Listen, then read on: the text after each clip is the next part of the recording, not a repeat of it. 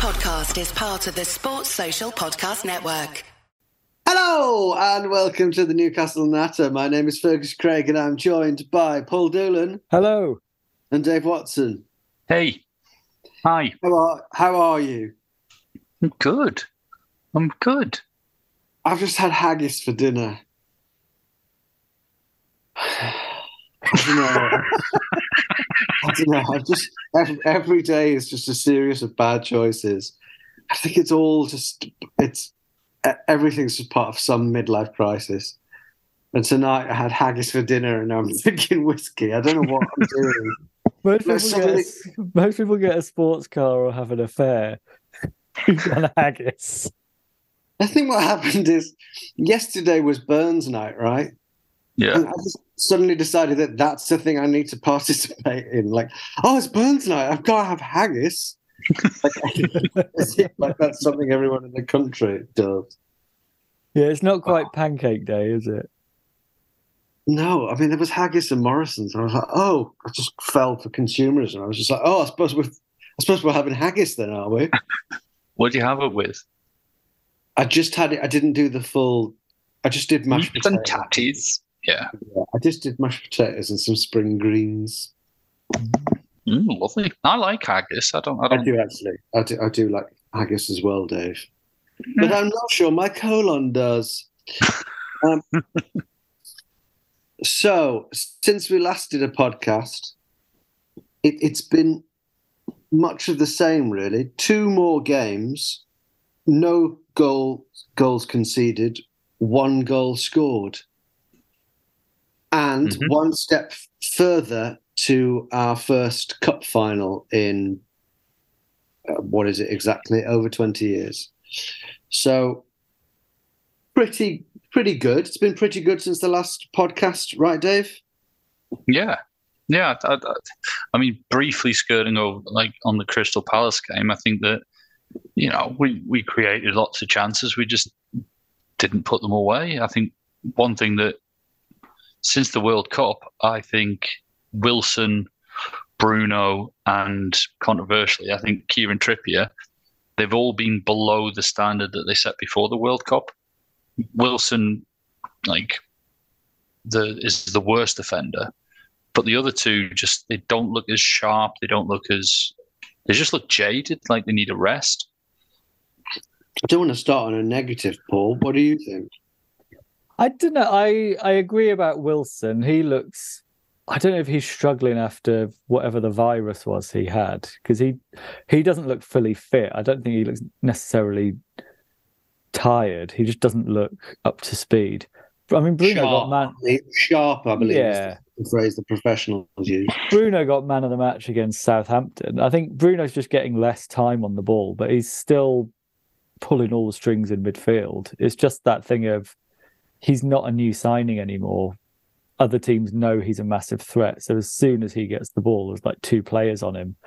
And yeah. Trippier's still like the second highest rated player in the league at, for every position.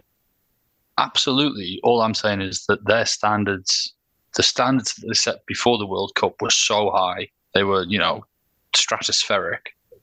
But little things like... he, Bruno's not getting on the ball as much, and he's not influencing games as much as he, as much as he did. He's still really influential, but he's just a little bit off where he was. And Trippier, it's just like little passes going astray. The delivery from set pieces isn't what it was. Just little, just that little, like, you know, four or five percent off. Wilson is a huge drop off. He's not running into the channels. He's not causing the defenders a whole heap of problems. He's not making the runs in the box that he used to. He's just not, he's not being effective. In the Southampton game, Joelinton was getting the sort of chances that you were ex- would, would expect Callum Wilson to be in place for, right? Ed Fosco says, our, this is on Twitter, he says, our defence is fantastic, both in not conceding and adding attacking threats. But we have lacked goals in recent matches. Does bringing A S M in unbalance the starting team too much, or is his ability to be different exactly what we need to break down teams that park the bus? Paul? I think the difference the thing about A S M is when he's come on in recent games, he's not really done enough to make you think, well, he has to be starting soon. But against Southampton, he did. But it was, it was direct, as he usually is, but he was actually making quite good decisions as well. There were a lot of... His passing game seemed a lot stronger. He was making better choices rather than just trying to beat eleven players. I think he probably does have to start the next game.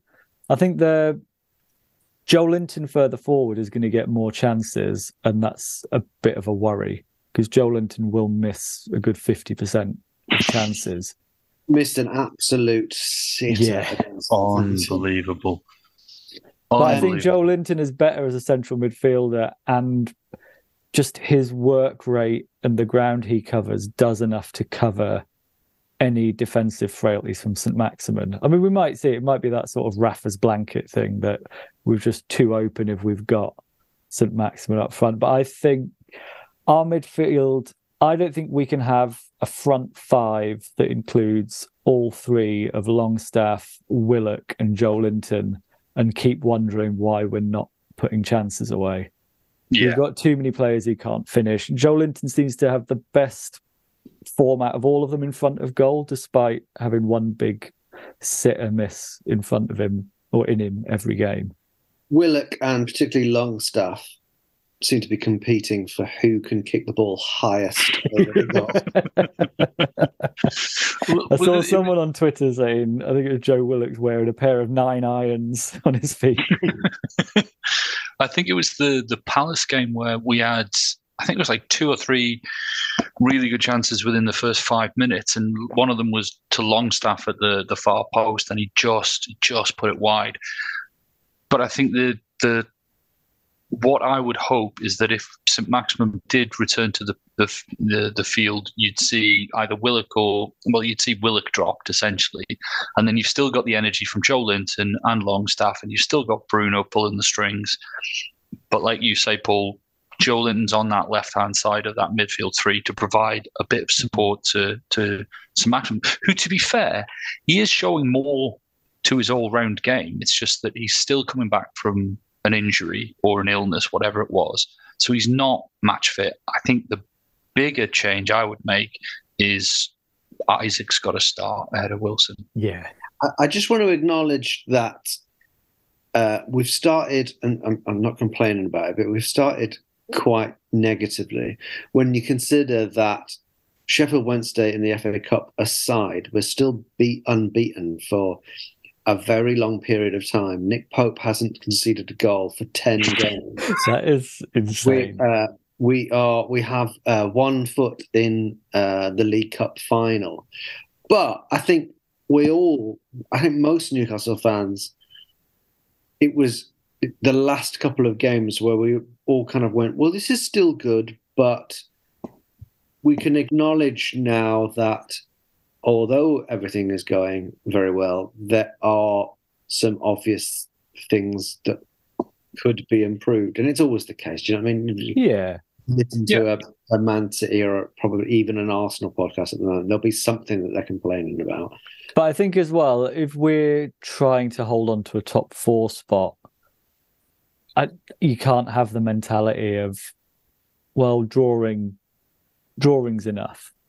Mm. Like, oh, well, we missed a load of chances, but we will pick the same eleven again and keep trying.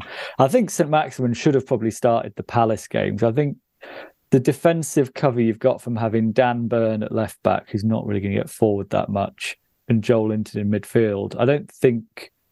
It felt like we were set up worrying about what Joel Ward, the Palace right-back, was going to be doing to our defence. Yeah. Whereas actually, I think we look more solid defensively on the left side when Saint-Maximin's playing, because whoever the right back is up against him doesn't get forward because they're. It's a weird, it's him. a weird, it's a weird place that we've got to, isn't it? That I, I don't remember a time like this ever no. supporting Newcastle when we are basically a never conceding team and a mm. very low scoring team. It's it, it, like, I don't know how long this will last, but I, I, I remember when we first signed Bruno, and uh, I guess it was, it was it Longstaff Shelby and Joelinton, who were the three in the middle, mm. yeah. who were playing well, and uh, it was just working. We were getting results, and Eddie Howe was very loath to change that. And I, I think he's the same now. He's like, well, yeah. this is working, and therefore it's very difficult for players even of the quality of Isaac and Saint-Maximin to, to break into the first eleven. But I think we're reaching the point now where it mm. surely that's yeah. gone out. You've got to but I think that. The way he's done it is right as well. Like, you can't keep a squad happy without doing that. Like, everyone in our squad feels that if they stay on top of their game, they're going to keep their place. Like, Sean Longstaff started almost every game, hasn't he? Almost, yeah. Yeah, I, th- I think the the other thing is that the way that we played, certainly against like Leicester, Fulham, Palace, and Southampton, we're creating chances in all of them. They're just falling to the wrong. The, the, yeah. or, e- even when they were falling to like like Willock or or, or Joelinton or Sean Long, these these players should have been able to put away a lot of the chances because they've been good chances. So Eddie Howe is well within his rights to say, well, why am I going to change? Because I'm not losing games. I'm, you know, winning some of them. It's it's tight, but I'm not conceding, and I'm creating a stack of chances. Why would I change? Well, because out of the last four league games, mm-hmm. we haven't conceded a goal, but we've had three draws, and um, we've dominated, except for the Arsenal game. We've yeah. dominated each of those games. So there's a there's a problem when you have uh, a relatively high X G, but you're not actually scoring the goals.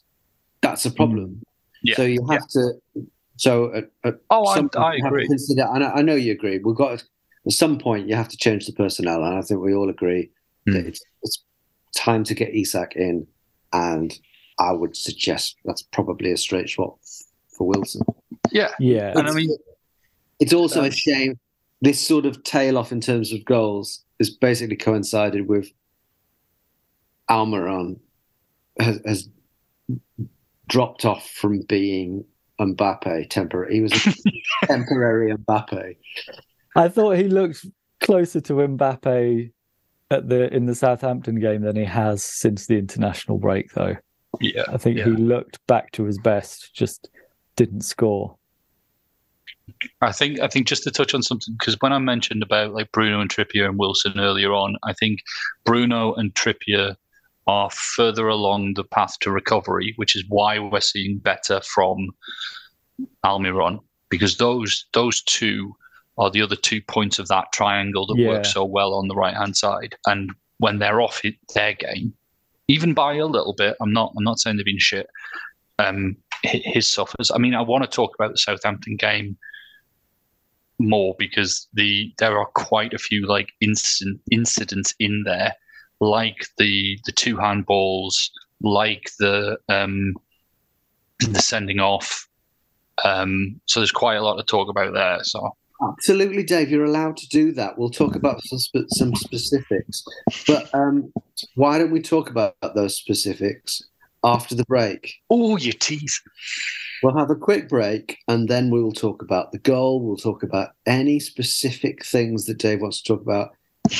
And uh, there is much else to talk about, uh, including the potential signing of everyone's favourite every Newcastle fan's favourite Premier League player, Anthony Gordon. So uh, we'll be back after the break.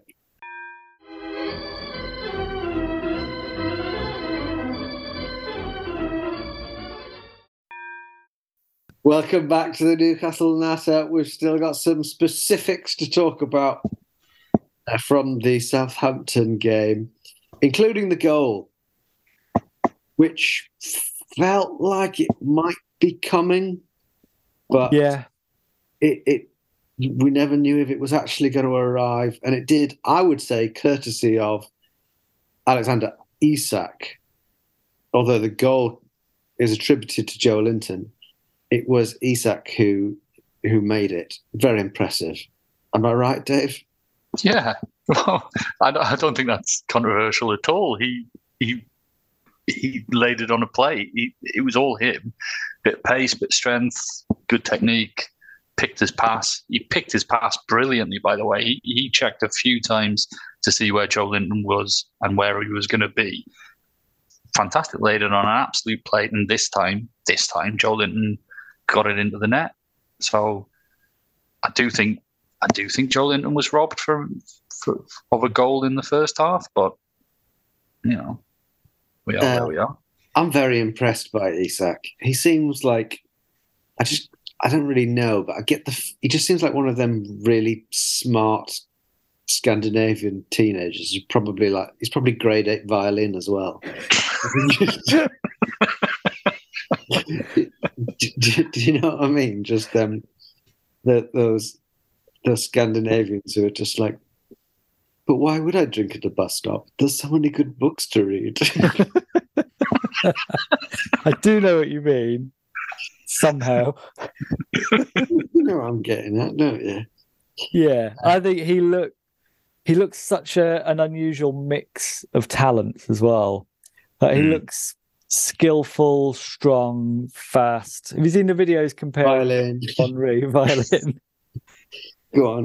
Have you seen the videos sort of showing him and Henry alongside each other doing the same thing? It's weird how how similarly they kind of move as well. well so what you're saying is he's the next Henry? Yeah, guaranteed. That would be that would be good. But I think the the difference oh. he made coming on was sort of shown in that goal. Like. Mm. Even though he's playing as a lone striker, he was out in the channels. I don't think we saw that from Wilson once in the whole game. Well, this I is what know. he offers. This is what he offers that Wilson doesn't. And there's nothing wrong with being the sort of striker Wilson is, is supposed to be. When Wilson is at his best, yeah, he, he, you might not notice him for a long time, but he's in the right place at the right time and will get you goals. But Isak is someone who can create chances out of nothing, can make things happen in a way that a, a player like Wilson can't, right, Dave?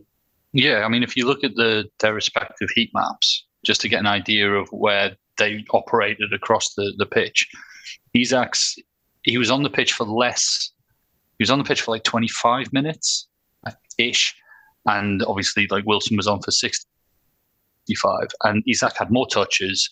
His heat map was spread across the like the eighteen-yard box line, if you will, like like byline, like one side to the other, and he was dropping deeper. Whereas uh, Wilson's was much more concentrated, but a lot fewer touches. So the that what you're talking about, where he's making his own chances, I think that's that's absolutely right, and I think that feeds into how the rest of the team plays more than Wilson's predatory, in the box, you know, poacher type striker. Um, I still think there's a place for Wilson. I think he's a, he's an excellent finisher, and he's you know he's a he's, if he stays fit, he's a one in what one in two and a half, one in three striker, and I think that's very valuable. Yeah, I think when Wilson's back to fitness, I wouldn't mind at all seeing a front three of Isaac, Wilson, and Almirón. Hmm.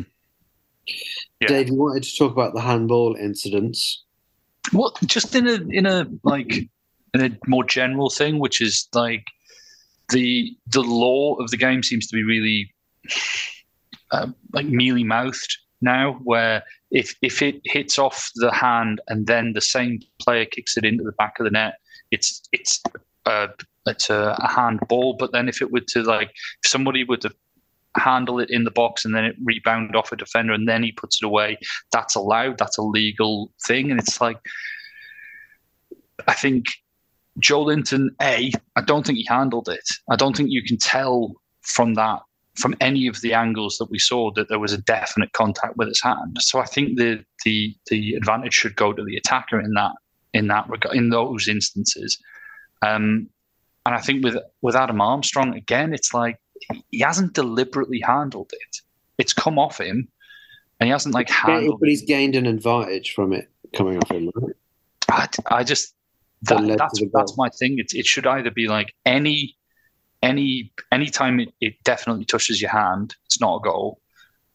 Which is you know that's it's a bit harsh, but at least it's clear, or you've got to go into like like technology and get some kind of fucking sensor on the ball to work out when it hits what body part, or like I you thought know, that that was it, I thought that that was a rule. I thought the rule was that if it touches your your hand and that results in a goal, it's not a goal, whether if it, it's deliberate or not.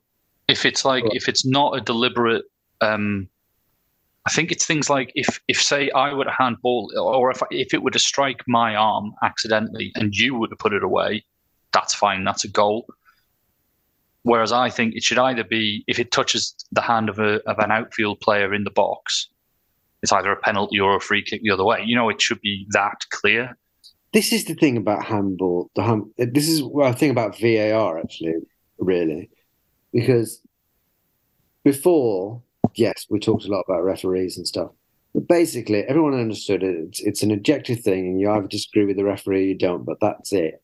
It's like, that was a handball or that wasn't a handball. But now, like, you go in. If we play football for another five hundred years, people will still be talking about, they will not have solved this, because it's it's an impossible thing to get perfection with, right? It's it's.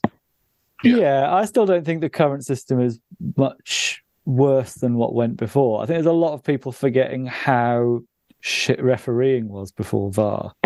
Yeah. Like a lot of Danny Bakers just moaning about, oh, the game's controlled by robots now, and stadiums are silent as soon as a goal comes in because people are afraid to celebrate because they're going to get arrested by V A R. There's a lot of bollocks talked about it. Well, I've talked yeah. about that before, about that. I, I mean, I do strongly feel that it has spoiled celebrating goals. I, I really think... It doesn't mean I cannot celebrate at all, but it's like, I think it's it has really spoiled the best part of football, which is celebrating a goal. I don't think it's impinged on... a nagging feeling, well, it might not be a goal. Have you really celebrated less sort of yes. vocally? Wow. We've had we've had this conversation oh, before.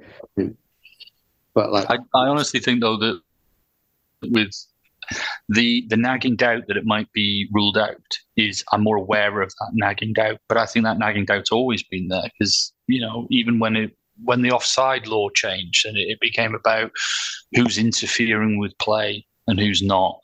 And that was always... Before, like, there was a nagging doubt of like a quick... You could have a quick look at the linesman. But yeah. There was no flag. That's it. It's a goal. Yeah. Yeah, but now even, you've got... You can the see them just... do their full celebration and you still know that two minutes later you might find out it wasn't a goal. But I think the decisions I mean, not... in the Southampton game aren't really the fault of V A R. I no, think, I mean, no, I think the Adam Armstrong one, V A R has applied the law of the game there. You can't mm. really have a complaint with that. The only complaint you can have is with the law of the game, not with what happened.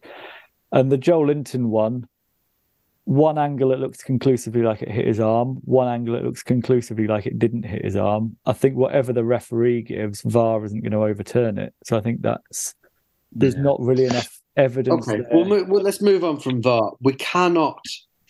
finish talking about the the first leg without referencing uh, the red card and what came of that, which is possibly the highlight of the season, which was Jacob Murphy, hand on hip, waving goodbye. Little teapotting him off the, the yeah. pitch. It was fucking brilliant. Was, did you I mean, did you catch um, Bruno? Like... just full open mouth laughing in the defender's face as he got the booking. Like, did he catch that as well? I didn't see that. He, like, that Salazar, he must have been doing stuff through the game to have, like, wound up yeah. so many of them. But, yeah, Jacob but, Murphy, let's go back to that. That's fucking yeah. amazing. For anyone who questions Jacob Murphy's place in the squad, for anyone... who is wondering why he gets as many minutes as he does? Question no more. That is that is his role. It was such an odd energy to it as well. Like when I saw it in real time, initially I was like, "He looks quite scared." What's like? It took a while to figure out what he was doing, and he like, "Oh, he's really he's sort of in character."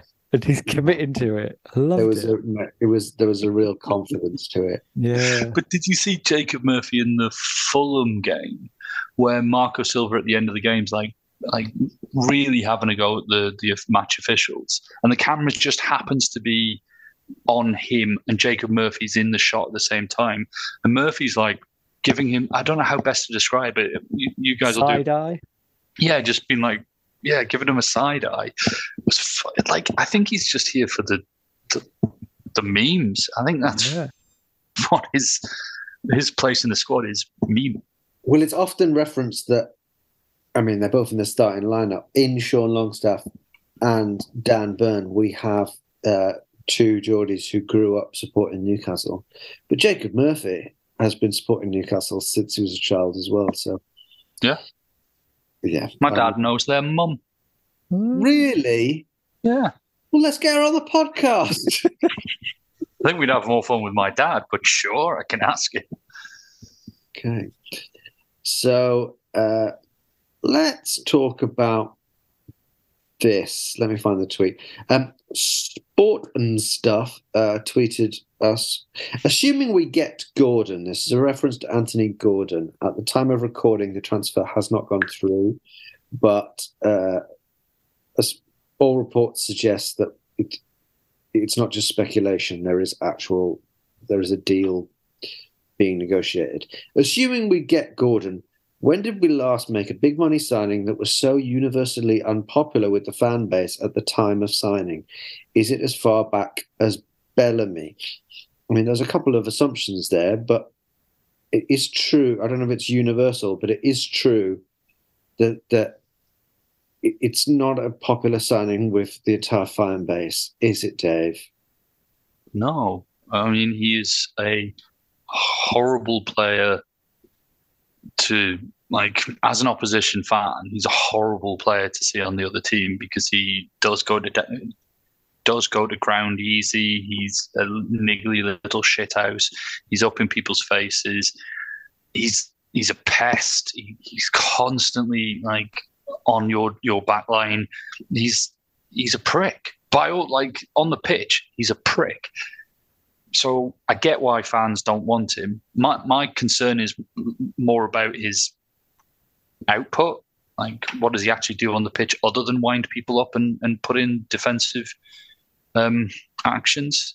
Because uh, he doesn't do a lot. He doesn't score. He doesn't create. His passing is shocking. Like, his passing success rate is is like less than fifty percent. And more, more than half of his passes go astray. Um, and like I say, he doesn't doesn't create many goals and he doesn't score many. This could be because he's at an Everton team under Frank Lampard. Could be. I think or he doesn't get assists, the... but he creates goal-scoring situations in a way. I think the main reason we seem to be after him is his pressing ability and his yeah. energy. I think that is that's the bit where you can sort of see the working of why Eddie Howe wants him. Yeah, I mean, essentially, in my in my eyes, he is Almirón for the left flank, mm. and Almirón's uptick in goal scoring and creativity and all the rest of it under Eddie Howe is remarkable. So maybe Eddie Howe and Dan Ashworth and the rest of them see that, look, here's a guy who can do it. He's just being used in the wrong way. Bring him here, get him playing in our system, and he will not only continue to do that. Like, like th- his work rate is Un, un, unmatched. I think he's in like the ninety-six and above percentile for tackles, interceptions, uh, tackles in their defensive uh, third, all of this. He is up and down the whole length of the pitch all ninety minutes. If they can add goals, scored or assists to his game, yeah, he's a fucking player. I freely admit that I, I've got no idea how it's going to go, assuming we sign him. He, in many ways, is an unknown quantity. But to me, it makes total sense. I was, I mean, we are at the moment shithouse United. So he, yeah. he suits our mentality perfectly. He's the most Newcastle United player in the league at the moment. We like defensive forwards and shithouses, and the man's a human wasp. Yeah. It just works. He is also uh, one of the fastest players in the league, mm-hmm. which I hadn't uh, appreciated. He's very fast. Um, I think he's, he, there's been, like, because of that shithousery, there has been, and, and because of that haircut, probably. And I think there's there's a there's a sort of uh, inbuilt, perhaps self-hating prejudice to young white English players who look like they come, who look sort of like scallies. Do, do, do, do you know what I mean? Yeah, you know? Jack Grealish always got a bit of that early in his career. I, hmm. I, I, no, I understand that. People sort of, it's hard to glamorize them because they remind you of people that you went to school with. Do you know what I mean?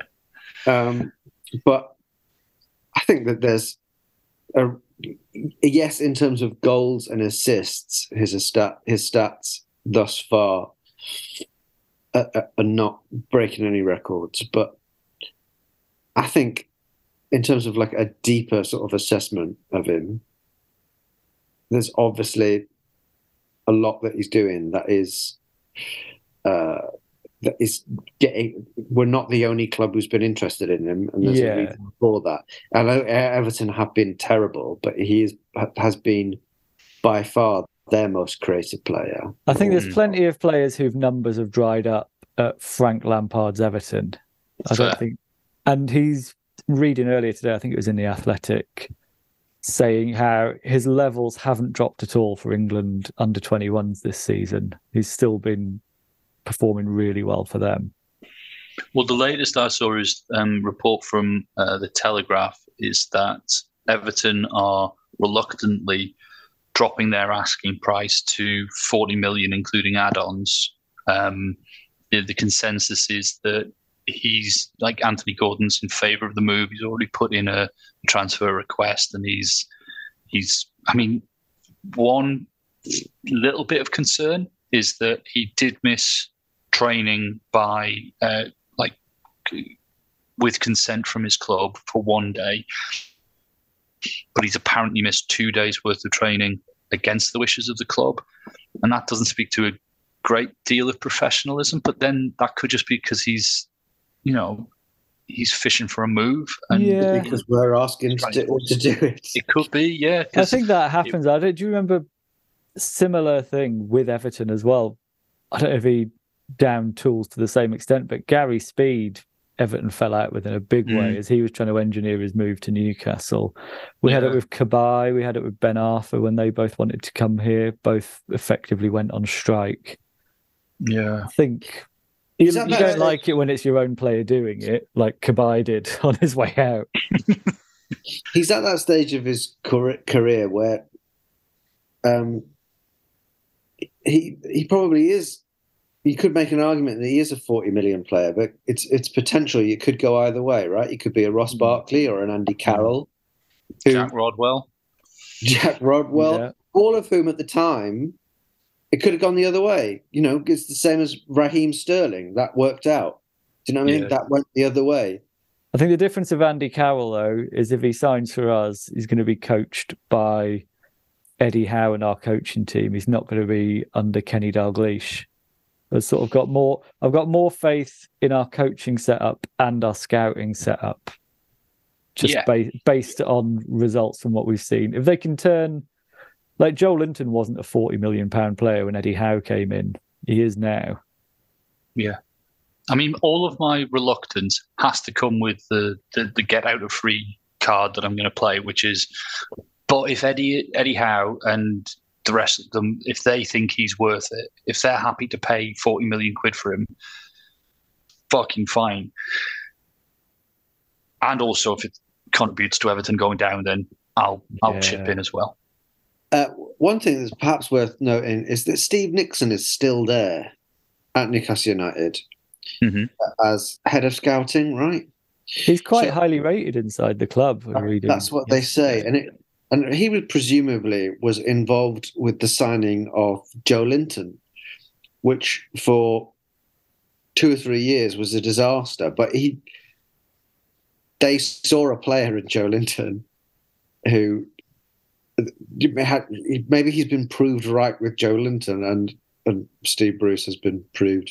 Well, I think the tricky thing with anyone scouting under Mike Ashley is you're not being judged on who you think the best players are. You're being judged on your fifth or sixth choice, like down the list. Yeah. You're being judged on Hosselu coming in. You're not being judged on Aubameyang, who you probably wanted at the time when he was... Or Modric, or... Yeah. yeah, yeah. So, what shall I talk about next? Our next game is the second leg, because we're not playing this weekend. Nope. So, we've got a, a one nil lead. Mm-hmm. We've basically stopped conceding goals. That's just not part of football anymore for us. Even when we do, we don't. Like the yeah. Armstrong one. Or the Mitrovic penalty. Yeah. Bizarre. Ten games for Nick Pope. That is a long time. There are um, some cup games included on that, because for a minute I thought he was bearing down on, um, I think it was Edwin van der Sar, who's got the record for the, the most games in the Premier League without conceding a goal. It's fourteen. So uh, Nick Pope's a long way off that. I think he's on seven. Mm. The Premier League, but it, it uh, yeah, let, let's. It's it's. We've talked a lot about the defence as a whole, and in a lot of those games, Nick Pope hasn't had a lot of saves to make, but he did make a couple of amazing saves against Southampton, didn't he? He has been some signing. Only I think ten. the the key with him as well is just how quick he is off his line, closing things down. So even like the uh, what's his name, the Scottish forward for Southampton. Che Adams. Che Adams. That would have that was still a good chance, but if it wasn't for Nick Pope, his chance of scoring is much higher. But because he's so quick at cutting the angle down and so good with his feet, you just you know as soon as you're one on one with him, you've got less of the goal to aim at already, and you know you really have to slot it into the corner. It must change the way you think when you're one on one with him. Yeah. In the same way that it will give the defence and the, the, the rest of the team huge amount of confidence that they've got Nick Pope behind them, it will give the opposition attackers like a little pause. Like, th- this guy hasn't conceded in fucking years, so how am I going to get past it? Like, certainly with Shea Adams, he never looked confident when he when he went through. He he never looked like. I don't think as a footballer in that moment you're thinking about the stats of the keeper. No, no, no. You you're thinking you about think... how well, how good the other keeper is or what sort of yeah. form they're in. I think you would. Yeah. Like, you think in the build-up to that game, you're not you're not finding out who these players are on the day. No. Maybe. I mean, I don't, I don't know if you're thinking... But it's, it's the same as like... You've not reached like Peter Schmeichel levels of reputation. No, but I think if you're in the Premier League, you know that Nick Pope has is in, in incredible form, and the Newcastle backline's in incredible form. So when you're up against them, even when you do get a chance, you'll still be, especially a chance where you're like one on one. Anyway, Maybe. The point is yeah. he hasn't conceded in in years, and the thing that gets me is that he'll have nothing to do for the majority of the game. And then suddenly he's called upon to pull out a world-class save or like a top-class save. And he does it. His concentration levels are unparalleled. Yeah, so... if I had as little to do as Nick Pope, when those chances finally do come through, there is no way I wouldn't be on my phone and miss it entirely. So is there any point doing a prediction for the second leg, considering we all know it's going to be one nil? I don't think it will. I think we're going to um, put a couple past them. I think that Isaac will start. I, I genuinely do. And I think that because Southampton have to come out and, and attack, they have to, if they want to get anything from the game, um, I think that'll give Isaac a lot more opportunities to get in behind them. And if we start Saint-Maximin again, I think he's much bigger threat than Joe Willock or Joelinton on that left wing side. So I reckon we're going to win by two or three comfortably. I think we'll win one nil. And it is, because that's just what we do, don't it? And it, and although we all assume and all think that uh, Saint-Maximin and certainly Isak should start. Maybe Howe will just be like, well... If it ain't broke. A, we've got yeah. a one nil lead. If we don't concede, we're through. I'm sticking with it. I can, I can understand it. Not starting Saint-Maximin because you sort of think yeah. you're making the team a bit more vulnerable in a game where we don't have to be going after them. Yeah, but I think Isaac seems like a no-brainer to come in. He looks like he's getting it doesn't sharper. Affect, it doesn't affect you defensively. Yeah, and he'll have had a whole he, week of training. And he probably contributes more to the like, defensive side of the yeah. game than Wilson does. Yeah, yeah. Well, I'd like to see it. So, I mean, it's... I think it's going to be a tighter game than you two think. Like Southampton showed in the first leg, they looked capable of scoring against us. And when you've got Ward-Prowse, there's a lot of... Like, if they score first, it could kill the stadium. I think you might be right, Paul. You make a good case. I've been so cocky. I mean, I've literally written in the family diary, I've written the League Cup final so that it's booked ahead in my girlfriend's mind that... Yeah. I don't think any of us are mentally prepared for not winning that game. What, the Southampton game? Mm. Well, not getting to the final.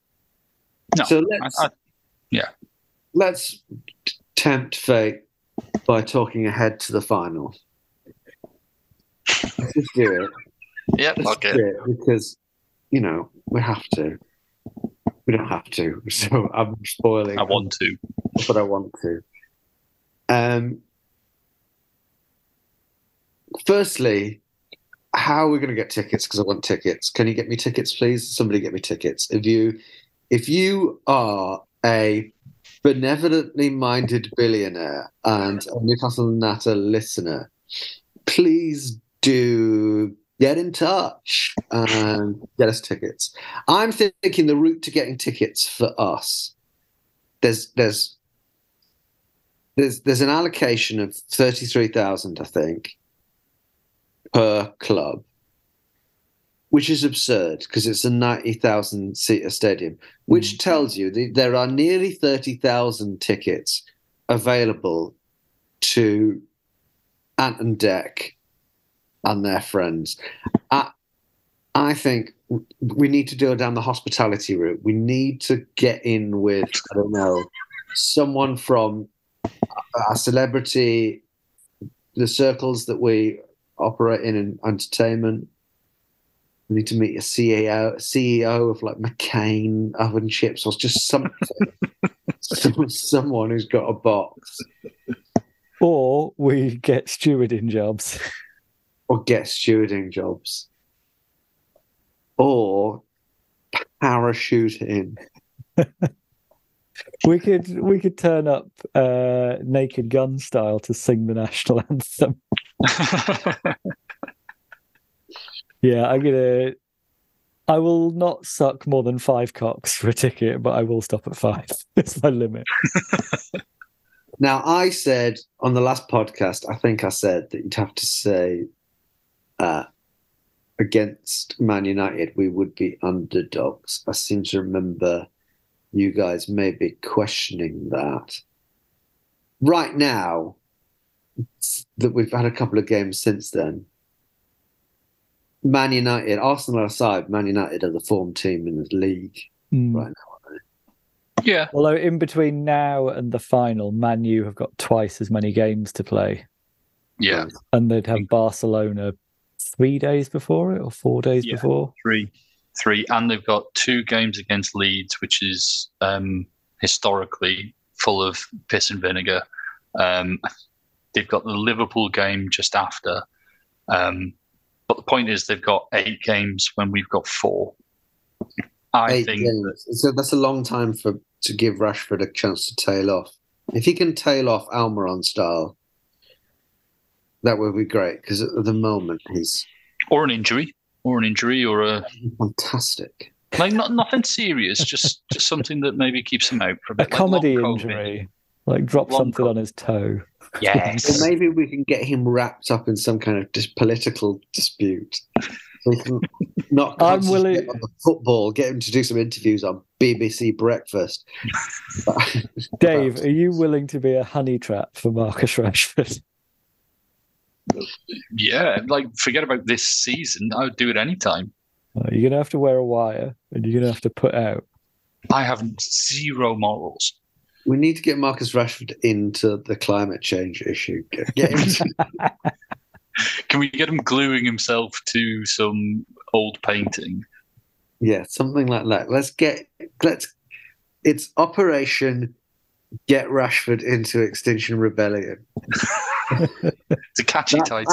That, that is our route to winning our first domestic trophy since nineteen fifty-five. That's our that's our best course of action.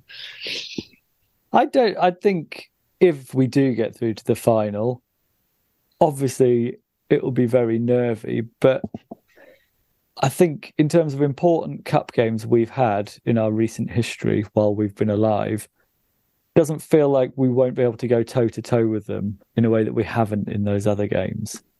Yeah. For for all, like Man U put three past Nottingham Forest last night as we record it. Um, Forest created chances, had good number of chances to score against uh, against Man U, and the goals that Man U scored, one was, you know, brilliant by, by Rashford, but I don't think I don't think it was like they didn't hammer them. They've got another leg to go, and you'd expect them to to get past Nottingham Forest, but I don't think Man U are um, the the behemoth that we faced in the nineties. I don't think they are, and I think we are. Fucking George Graham's Arsenal, we will grind out, we will shithouse our way to a one nil win. I'm, I'm, I'm not saying we're going to win the League Cup this season. Oh, you're I'm about just, to. I'm just so fucking close to it. I just think... But I think as well, to... if it goes Go to penalties, we've got Nick Pope. He doesn't concede, he only concedes goals that he doesn't concede. Yeah, okay, I, they'll I have to like... retake every one. Yeah. I, considering we're not even in the final yet, I'd just like, I'd just like to apologise to everyone on behalf of all three of us. Astonishing hubris. Fucking it for Newcastle United with this hubris. But, you know, oh, well, can I just, all, all of the mates of mine that support other clubs are talking about how both Man U and Newcastle are going to fare in the final. Everybody, that's what everybody... Oh, of course. Of, of course. You know, that's... Because we don't concede anyone goals. In the, is anyone in the country talking about anything but the League Cup final? But then your friends are going to be the first thing on the Southampton dressing room wall. Oh, I, th- I think it'll be Jacob Murphy. He'll be... Yeah, that's true. Gosh. I think we'll bring him on just to be chased for the last ten minutes to run the clock down. I'm getting nervous. I'm getting nervous. But speaking of the clock... Well, this is... Down, go on, go on yeah, Dave. I just want to very, very quickly, even if we don't finish fourth and don't win the, the League Cup, which it's it's more than likely, doesn't fucking matter, because next season we will be stronger still. And we this is an inevitable march to... Um, regularly competing for honours. This is not like it's not like under Pardew or something where it's like, holy shit, this is a one-off. How did this happen? This is this is the progress. This is the trajectory we're on. We'll see. We'll see. I mean, hopefully, I'd like to believe it. Uh, I, I, I lean towards believing it, but there are other clubs in the past ten. twenty years in the Premier League who have seen uh, seemed as if they are heading towards such things, and it has not come about. So um, let's hope that it does for us. But uh, the Zoom meeting is uh, counting down towards an end, which means this podcast is too. So thank you very much, Paul Dolan. Thank you. Thank you, Dave Watson. Cheers. Thank you to you, the Newcastle Natter listener, and uh, w- we'll be back with another podcast, I assume, after the second leg. Goodbye! Sports Social Podcast Network.